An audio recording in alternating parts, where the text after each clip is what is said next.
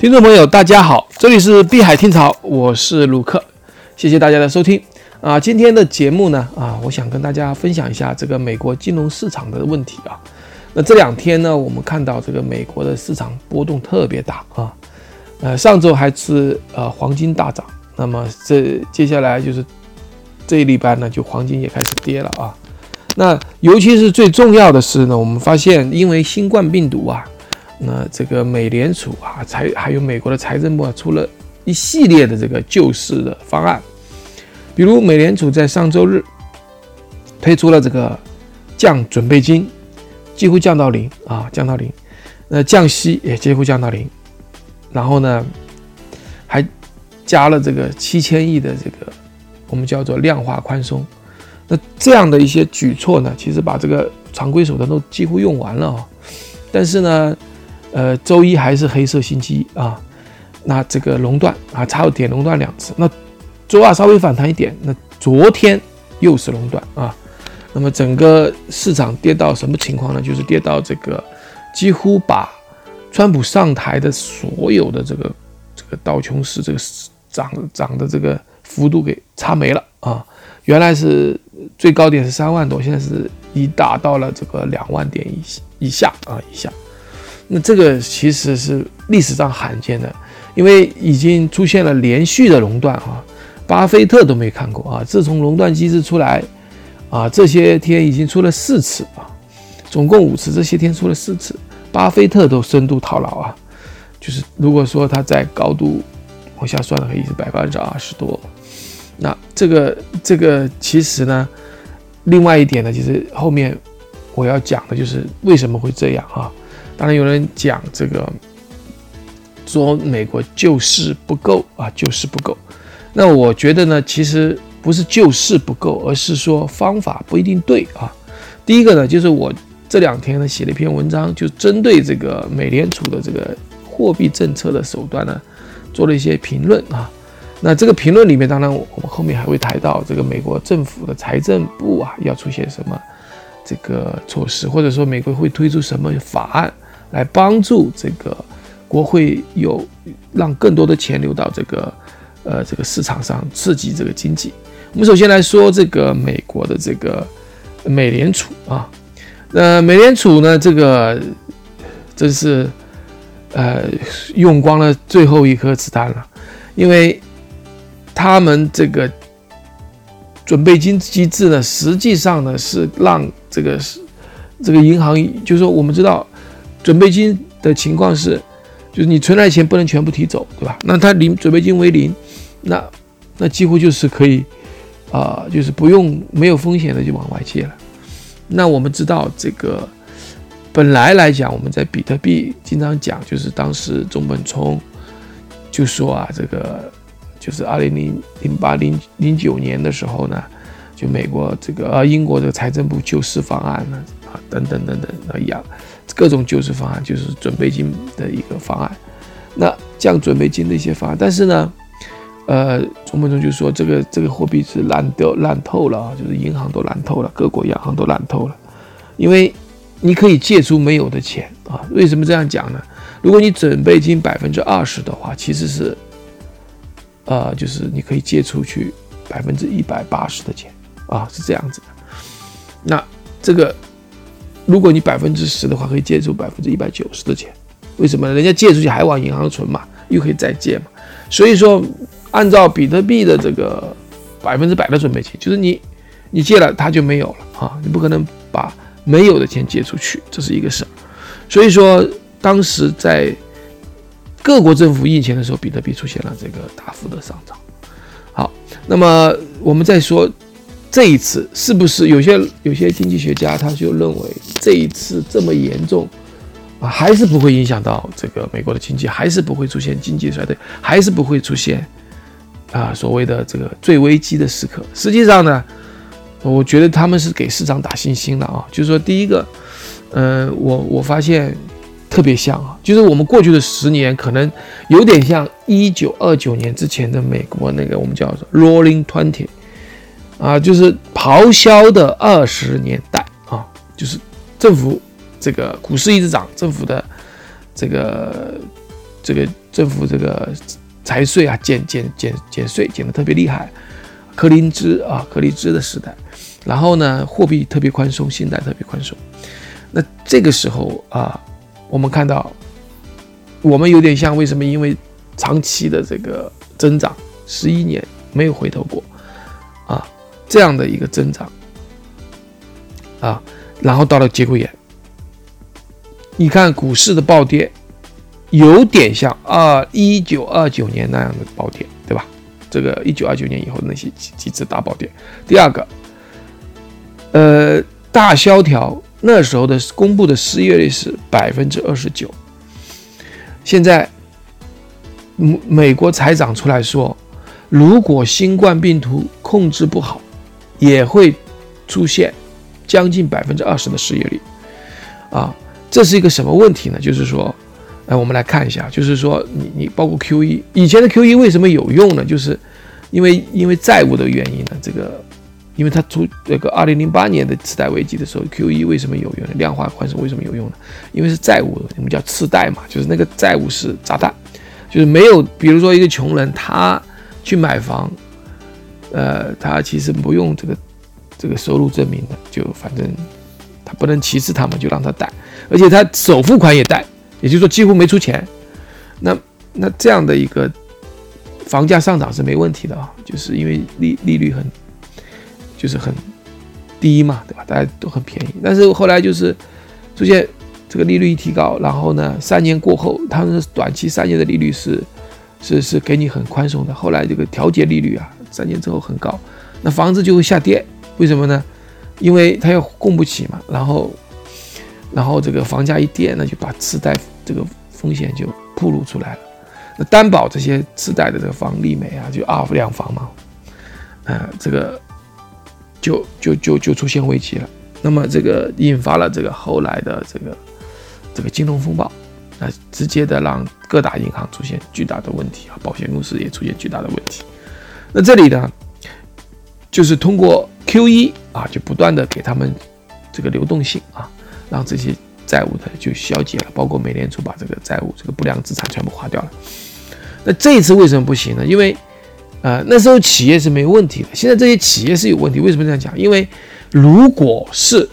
新冠病毒蔓延，就像那个他们的很多专家啊，包括 CDC 的，他说，如果他们得不到控制的话，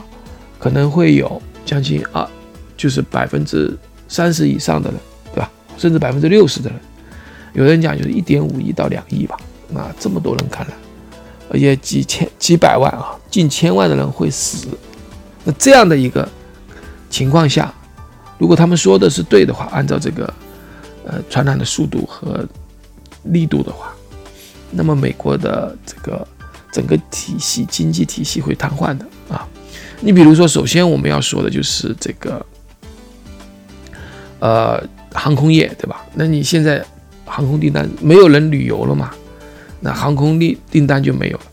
对吧？那个 NBA 球赛没有了，那这个这个迪士尼是吧？星巴克、苹果这些开门店的都要关了啊！这个拉斯维加斯这个旅这个这个博彩业不能开，对吧？现在呢，就是所有的这个游轮呐，这个。酒店呐，全部会遭遭殃的。那他们一停下来啊，停下来，那整个你给他钱，他也不会开业。为什么呢？他没办法开业，因为大家都要防护病啊，防病。这样一个问题呢，就就就就凸显了。还有一个就是我们说的这个债务的问题啊，就是以前呢，比如说我们说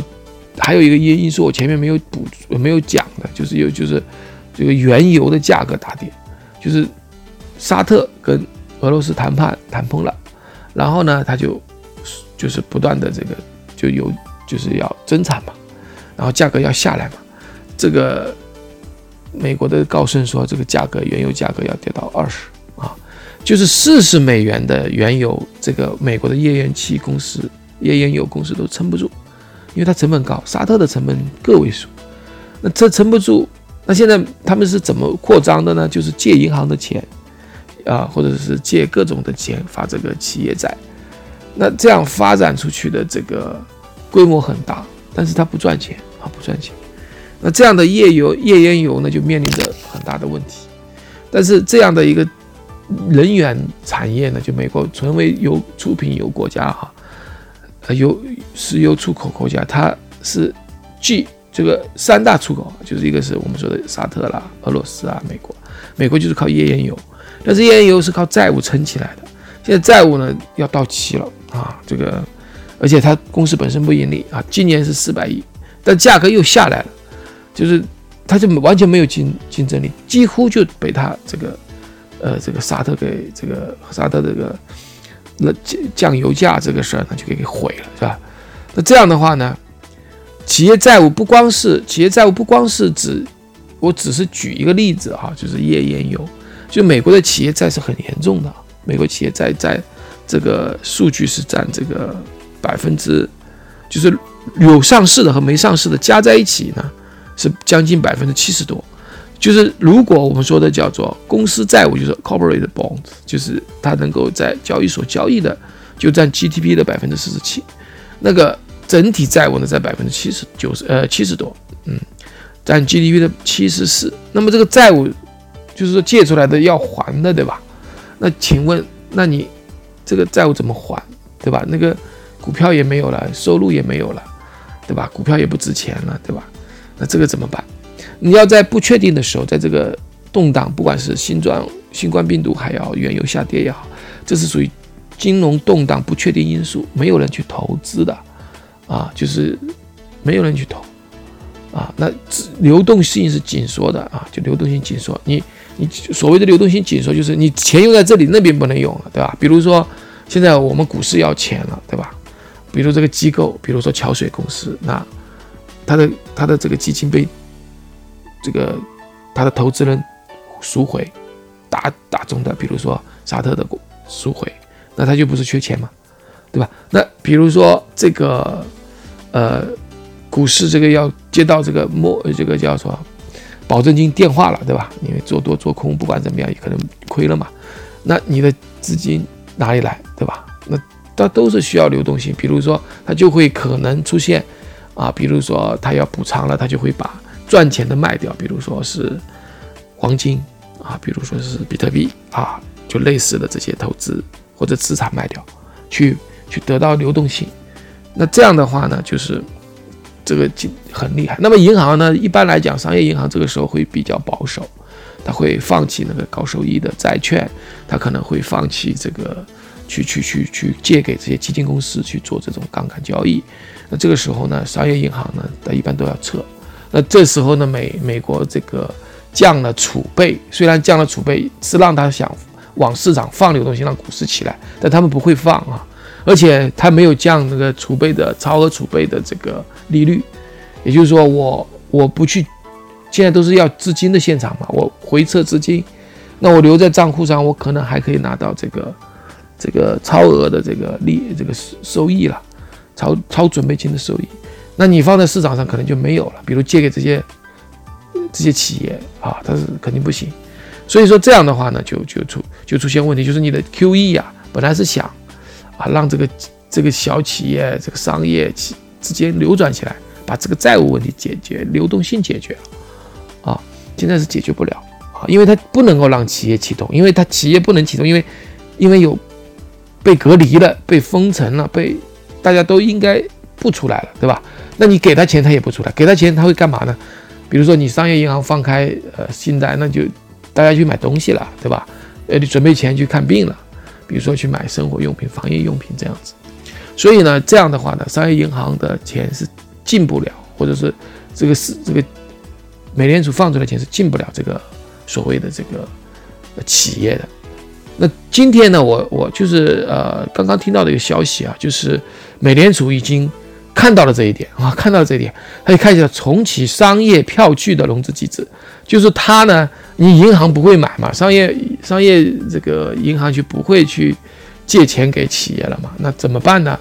那么美联储来买啊，就美联储直接给这个呃家庭和企业提供信贷支持，就是给你一张支票，你你你。我给你让你去，那这个有问题，因为企业一商业银行不敢借，是因为它有风险哈，就是这个没不可能的，对吧？因为它不可能做了嘛，不可能有收益了，不可能有你收入了嘛，都停掉了怎么办，对吧？但是美联储直接给啊，直接给，就是希望能够把真正的流动性给到一个是一些我们叫 Main Street 或者是免免这个主要的这个实体经济啊。那这个事情呢，其实上次也做过，就是零八年也做过啊，其实零八年金融危机也做过一次。那恢复这个这个金融系统的这个流动性，让这个钱能够进到，不仅仅是在金融体系里面，要进到这个实体经济里面。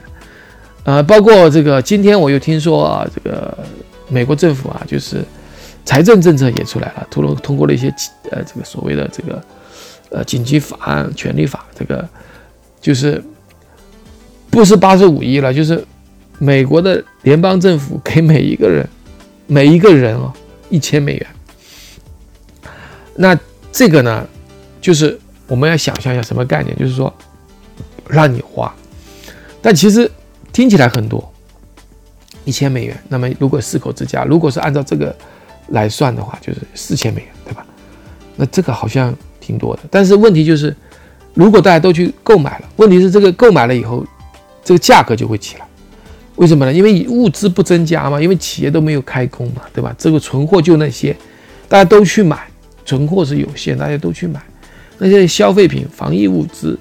那这个价格会猛涨的，对吧？因为这个时候我们知道，它的企企业还还还准备要停呢，不是准备复工，像中国是准备复工或者一半已经复工了，它那边是准备要停啊，要停，特别是一些呃这个不确定的这个疫情的这个情况，啊，有可能是大面积的出现这个。呃，这个感染，社区感染，那怎么办？那你你不是说的，那个去去去工作，而是应该去回避跟员工一起接触嘛？啊，回避这个几十人以上的这个聚集啊，那工作肯定是聚集了，因为他不光是呼吸的问题，他美国人都不要戴口罩，他主要是就是你经济活动越大，人人接触越频繁，那个病毒就会通过接触进行传染，它可能是马门把上啊。可能在桌面上，可能在文件上啊，就是说，那你这这是防不胜防啊。好，那我再说，就是 Q E 不行，降准、降储，呃，降降利息不一定能行。后来美国财政就是拨款啊，直接拨款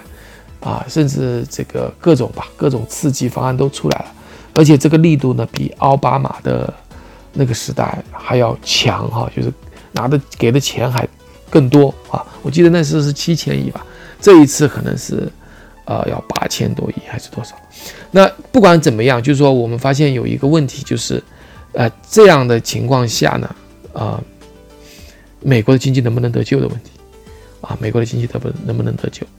那我们知道刚才讲的企业债或者公司债是很高了，然后呢，有一个华尔街一姐啊，这个这个女的在二零一九年的时候。啊，他就写了一篇文章，叫做啊，他的名字叫这个普林斯，他在这个各大金融期刊里发表文章，他说美国四个债务支柱即将崩溃。他是他这个人呢，他是在高盛啊、贝尔斯登、雷曼啊、打通、曼哈顿银行，他都工作过的啊，他是投行的顾问啊，他是金融分析师。那这个诺米尼普林斯这个人呢，写了一篇文章说。美国的债务要崩溃啊！他说，他没说企业债，他说了四个啊。第一个是什么呢？就是啊，学生贷啊，就是因为学生政府给学生贷款，这是奥巴马时候给的最足了。然后学生毕业了就可以还嘛，对吧？去去去交税嘛，啊，去养给那个老人的这个年，就是补补助年老养老金什么的，去养那些退休的人。但是他现在可能没有工作啊，因为整个行业。实体经济在遇冷嘛，那企业都收缩。刚才我说了，穆穆尔钦说，他说这个呃这个可能美国要降到百分之二十四，呃，这就就是失业率升高到百分之二十，那大面积没了没没有工作啊，学生贷是没法还的。第二个车贷啊啊啊一点二四万亿啊，这个这是一个问题，家庭的贷款很高啊，然后呢这个。呃，就是还有一个就是，年轻人都基本上不储蓄啊，就等着老年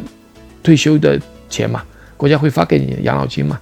就说那信用卡也透支的很厉害，就说他就是说出四点，那么再加上我前面说的企业债，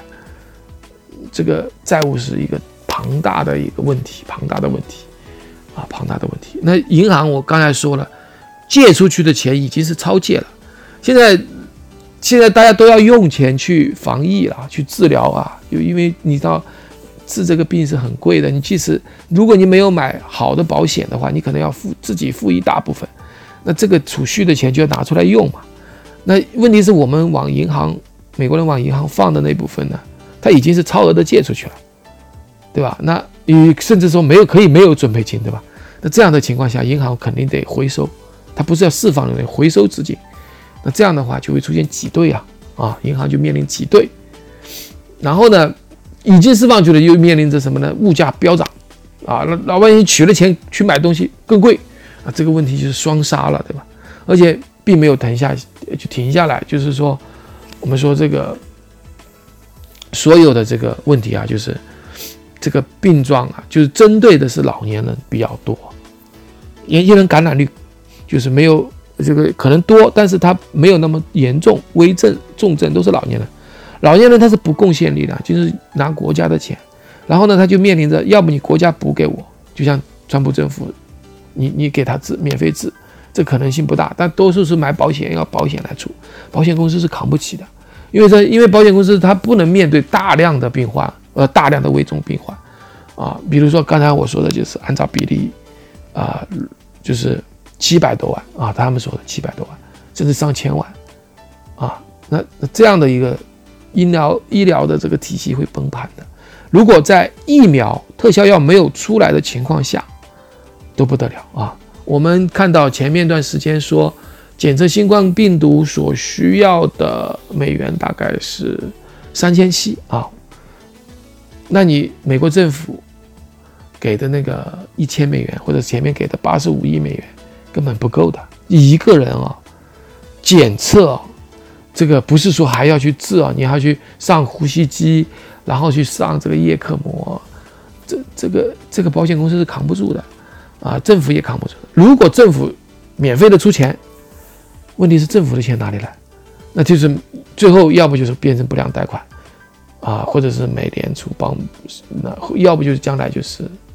老百姓更重的税吧。所以呢，太可怕了。所以说。如果真的像 CDC 的某些专家说的那样，美国可能在未来，啊，就将近一亿多人，近两亿人感染，啊，几百万致死，啊，七百四十万致死啊，那个或者是啊住院啊，不管是致死住院都都挺吓人的，啊，这样的话呢，这个我觉得未来不是经济衰退的问题，可能。经济扩张之后呢，可能是面临的经济大萧条。从失业率来看，从这个金融风暴的系统危险来看，我们已经看看到了。这个最近的，你看到这个股票的，周周一是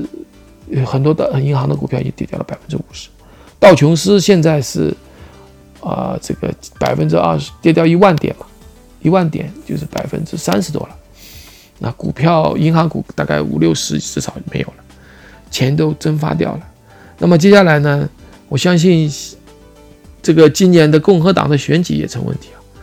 对吧？这个经济不好，那么很多人会去讲，因为很多人得病嘛，肯定会去要求国家国家来保护嘛，就是医疗嘛，全民健保又要又要去讲了。那全民医保，那是一般来讲是民主党的奥巴马也好，桑德斯也好。拜登也好，应该他们比较推崇的。那么他们上来以后，肯定会加大政府的这个开支，然后呢，会会推行健保。那么美国呢，其实这样下去呢，其实跟他原来想要成为一个什么自由的国家或者资本主义国家就会相反，他们可能会变成啊这个大家大政府的一个社会主义国家啊，有点像欧洲的民主社会主义。也许好，今天呢我就分析到这里。接下来我们还要看啊，就是啊这个整个金融啊怎么走？当然还有点问我们是碧海嘛，很多人就问那那比特币怎么办？比特币在前面一段时间被人抛售了，我说了是因为金融的流动性太差了，所以呢，把获利的机构把获利的比特币卖掉。那么，但有一点，比特币它不会随着它起舞的啊，除非他们投了机构的钱或者叫 smart money 投了很多给比特币，否则的话，他们就是实际上是该走的都走了。我的意思是说，就是他没有可以抛的比特币了。那其他都是比特币在我们所谓的这 crypto 的这个圈子里面，普通老百姓手里，如果他们需要钱，比如说生活需要钱，啊，比如说治病需要钱，可能会买一点。那基本上，啊，我觉得这个抛压就不会太大，啊，就像，呃，像去年前年已经都跑掉了嘛，大部分跑掉了，后来进来的机构钱这一次也大概都出光了，所以说后面呢，我觉得这些机构因为在传统相关市场里面，怎么杀都不对啊！我我这个有点说多了，就是你拿着黄金，黄金要卖掉去补这个补这个基金的这个爆仓的钱，对吧？那你拿着这个这个股票的钱呢，股票资产在下降，是吧？你抛掉股票，然后呢，这个呃这个银行的收回收银行要破产什么的，所以说整个比较乱啊，所以说到时候可能不可想象的整个金融性系统会崩塌，美元会崩塌。我刚才讲，通货膨胀会剧烈、剧烈、剧烈啊！就是买东西买不了啊，你生产不了旧有的东西。现在虽然是很丰富，但是现在的东西虽然是很丰富，但是有限呀，它不生产，不能生产。美国可能有人已经讲了，美国会变成委内瑞拉，那这个委内瑞拉就是大家要用比特币的时代了啊！不是说拿比特币去换黄金的时代去解决啊，换换那个美元的时代了，而是去用比特币去购买，因为美元拿着马上要跌啊，或者变成那个废纸啊，你给我美元我不要，因为通货膨胀了，超级通货膨胀了，那你给我比特币吧，所以那个时候就会好起来，这就是说，就叫凤凰啊，就是叫涅槃，就是快要燃尽的时候，哗，重新出来了。啊就是这样的状态，所以我相信，呃，这场如果美元风波、金融风波再次放大的话，比特币会起来。包括李笑来也说了，他说，呃，不要忘了，二零零八年比特，二零零八零九年比特币是怎么起来的啊？就就因为零八年出现风暴，所以有了比特币，他的这个意思啊。这个李笑来发的这个推特啊，确实也是这样。所以呢。啊，不要失去信心和信仰。那么，其他的加密货币也是一样，大家，哎，就是不要去被他们给吓住了。好，今天的节目真的到这里了啊！谢谢大家收听，我们下次再聊，拜拜。